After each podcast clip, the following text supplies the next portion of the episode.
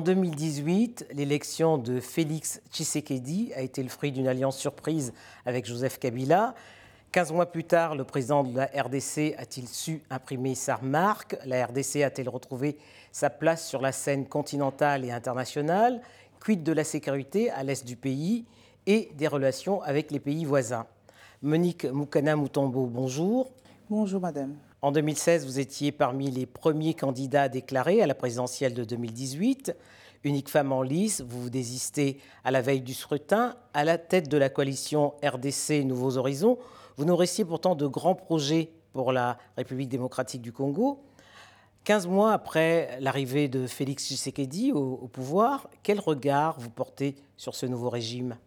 Euh, Merci d'abord de nous avoir sur votre plateau. Euh, pour les femmes africaines, euh, il faut toujours, nous profitons toujours de tous ces instants parce que ce n'est pas facile pour les femmes africaines de se mettre à la lumière, de trouver euh, cette opportunité qu'on vous m'en donné, euh, de pouvoir s'exprimer, de pouvoir représenter un pays, de pouvoir représenter une vision.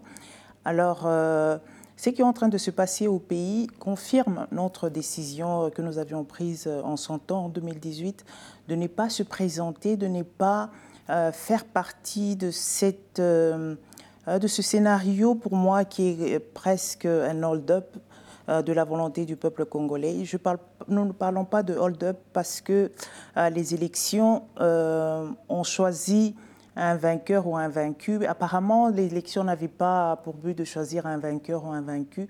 C'est juste, ça a permis juste de placer à la présidence quelqu'un qui a pu négocier une place et euh, voilà, c'est tout ce que nous gardons de ça, c'est que ça nous renforce dans le fait que nous avons pris la bonne décision en son temps de ne pas faire partie de ce scénario.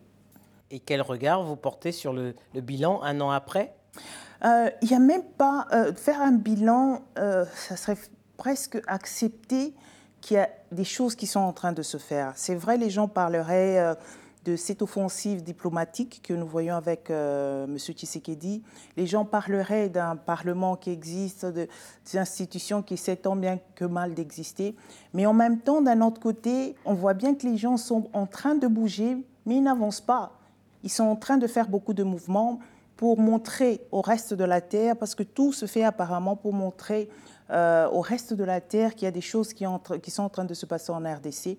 Mais la population congolaise n'a pas su sentir ce changement parce qu'on a gardé la même moule depuis Mobutu, le même système, le même modèle économique, le même modèle social, le même modèle culturel qui est basé sur un ego avec euh, des éléments qui tournent autour et la population est laissée euh, pour compte comme d'habitude. Donc une année après, c'était prévisible. Donc nous voyons des gens faire le surpied qui, qui essaient de se convaincre que les choses vont dans le bon sens. Or, il n'y a ni bon sens, il n'y a pas de changement. Alors, une des priorités de Félix Tshisekedi, euh, lorsqu'il arrive au pouvoir, c'était de ramener la paix à l'est de la RDC hein, depuis la guerre de 97. Est-ce qu'il s'en est donné les moyens? Euh, Encore une fois, nous sommes en train de bouger, mais nous ne donnons pas les moyens politiques justement d'arriver euh, au résultat escompté. Pourquoi? Parce que euh, l'Est de la RDC a un problème plus profond qu'on n'aborde pas avec beaucoup de pragmatisme. C'est un problème, c'est une guerre économique qui est imposée à notre pays. Et tant que nous allons partir avec des outils purement politiques... Mais une, guerre économique imposée par qui? Elle est imposée par l'interne et l'externe. Nous n'allons pas nous cacher, euh, il y a des... Y a des, des, euh, il y a beaucoup de, de, de quoi On parle de partout de euh, des rapports des Nations Unies qui, mettent en cause nos voisins. Il y a des sur Congolais. Le pillage de la RDC, voilà, sur le pillage de la RDC. Il y a des multinationales, il y a des Congolais eux-mêmes, on les croise partout dans les pays euh, euh, frontaliers, on les voit en train de faire du business. Cette situation profite à beaucoup d'acteurs, mais c'est la façon d'y aller qui pourra vraiment trouver une solution pour la population qui n'a plus de 12 millions de morts. Il faut à un certain moment que cela s'arrête. Alors, à propos de sécurité, toujours, euh, euh, est-ce que vous êtes comme la majorité des Congolais qui critiquent euh, le bilan de la MONUSCO en RDC 20 ans plus tard? Le bilan de la MONUSCO est quand même assez mitigé, donc on ne voit pas pourquoi il y aurait une MONUSCO et on continue à perdre nos, frères et sœurs. Alors il faut justifier leur présence autrement que pour aider notre pays à trouver la paix. Si c'est pour autre chose, je pense peut-être qu'il pourrait rester encore, mais si, c'est pour la paix, alors euh, le résultat est complètement négatif. Alors, du temps de Joseph Kabila, les relations avec euh, le, Rwanda, le, Rwanda pardon, n'ont pas toujours été apaisées. Certains Congolais ont critiqué le rapprochement entre Félix Tshisekedi et, et Paul Kagame. Vous qui avez écrit un essai sur l'intégration régionale, vous devez vous réjouir de ce rapprochement. Euh, au contraire, je, vais parler un peu à nos frères congolais parce que euh, j'ai eu l'occasion de travailler dans la région, en Afrique de l'Est et en Afrique centrale. Et ce qui ressortait de, de la période de M. Joseph Kabila, c'était qu'il avait le courage quand même, malgré la pression qu'il avait. Les gens ne le savent pas, j'étais en Tanzanie, mais il avait le courage de dire à certains moments non. Il n'était pas obligé de dire oui à tout pour, pourvu qu'il puisse être reconnu comme président de la République. C'est pour cela que nous avons besoin de vraies élections, d'une personne qui a la légitimité nationale, qui pourra parler au nom de la RDC, qui pourra régler les problèmes d'égal à égal. Nous ne sommes pas obligés de dire oui à, tout ce qu'on nous demande de, de, de, faire. Regardez par exemple, j'étais dans une gare, j'ai vu la liste des gens par exemple qui ont été bombardés, on a mis les noms par reconnaissant pour qu'on n'oublie pas le souvenir.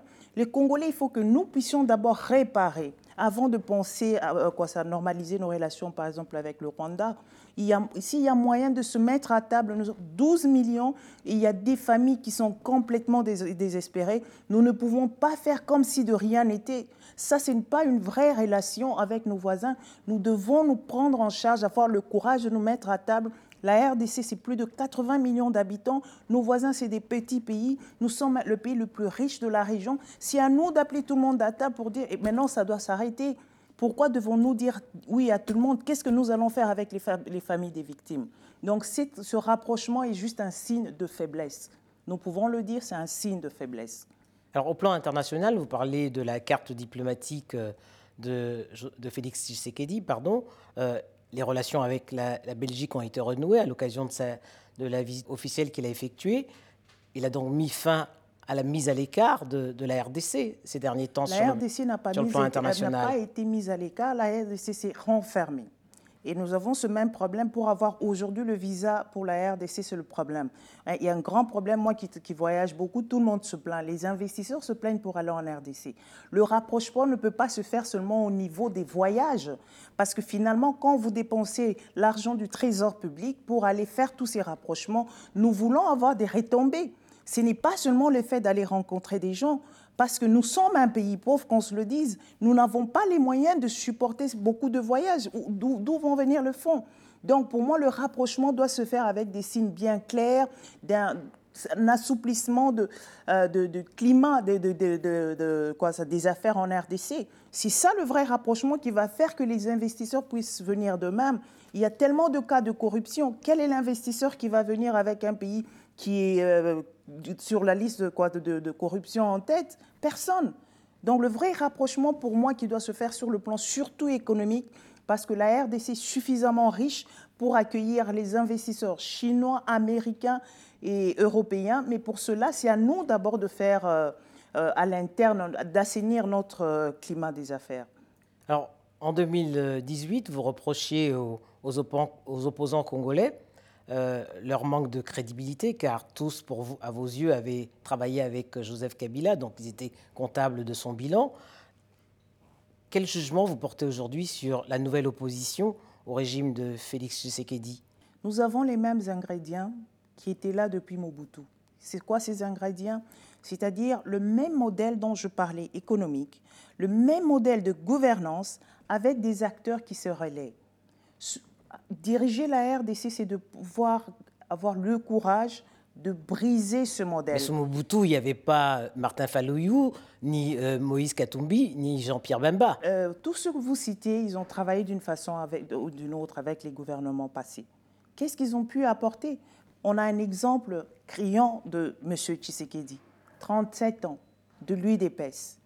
Ils ont combattu 37 ans, qu'on se le dise. C'était son père, hein, pas lui. non, mais lui, il a été élu parce que son père est décédé, qu'on se le dise, c'est clair. Il n'a pas été élu parce qu'il avait une vision.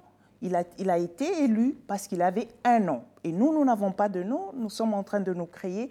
Mais toute l'opposition a contribué parce que M. Kabila a travaillé presque avec tout le monde. Monsieur euh, Mobutu, il a travaillé avec les, mêmes personnes qui ont gardé les mêmes modèles. C'est pour cela aujourd'hui, Monsieur Tshisekedi ne s'en sort pas, parce qu'il garde le même modèle. On a changé de personne, mais les ingrédients sont restés les mêmes. Il se base sur le fanatisme des gens de l'UDPS, des gens qui ne voient pas leur social changer, mais qui peuvent acclamer parce que c'est l'UDPS. Donc il n'y a rien qui a changé. Rien ne peut changer tant que le même modèle de gouvernance, le même modèle euh, socioculturel est, est resté. L'Afrique a un grand problème. Nous ne pouvons pas planifier sur le long terme. Nous nous contentons d'aujourd'hui. Qu'est-ce qui se passe aujourd'hui? C'est ce que nous pouvons mettre dans notre assiette, c'est ce que nous pouvons mettre comme habit, mais nous ne pouvons pas planifier sur 5 ans, sur, sur 10 ans. Et ça, nous avons hérité de cette génération de Mobutu qui pensait que c'était leur ego seul qui nous suffisait dans nos assiettes et partout. Et c'est pour cela la génération des, politiciens africains, ils sont obligés de casser avec ce mythe. Ils sont obligés de répondre aux besoins concrets, à construire sur le long terme, à penser long terme. Sinon, nous allons tourner en rond, comme nous le faisons déjà. Alors, euh, Monique euh, Moukana Moutombo, euh, en ce mois de mars, il est difficile de ne pas penser aux femmes de la RDC hein, qui subissent euh, toutes sortes de violences hein, depuis le début de la guerre de 1997. Quel message vous souhaitez leur adresser aujourd'hui? Euh, Je voudrais juste dire à la femme africaine en général, euh, et les femmes de l'Est en particulier, que nous, nous, dans l'économie informelle, nous participons à l'économie de l'Afrique à plus de 50%. Donc c'est très 80%, connaissant. Voilà. Les chiffres. 80% ça, celui qui a l'économique a la, gestion politique. Donc les femmes doivent être courageuses. J'ai rencontré beaucoup de femmes qui ne réalisaient même pas ce qu'elles valaient. L'Afrique a besoin de nous. C'est à nous de nous tenir. Nous disons non au viol. Pourquoi est-ce que ce sont les hommes qui doivent dire non au viol? C'est nous qu'on viole, ce sont nos sœurs, ce sont nos mères. C'est à nous de nous organiser à notre niveau, de dire ça doit s'arrêter. C'est là, la, femme, comme on dit en Afrique, c'est elle qui est le pilier d'un foyer. C'est à nous d'éduquer nos jeunes gens depuis la maison pour leur dire, de, demander de respecter leurs sœurs, de respecter leur mère. C'est déjà un premier pas parce que nous vivons les conséquences du fait que la femme ne, ne, parvient pas à donner euh, aux jeunes euh, garçons le respect qui est dû à nous, les femmes, qui représentons quand même euh, une grande partie de l'Afrique. Merci. Merci à vous, madame.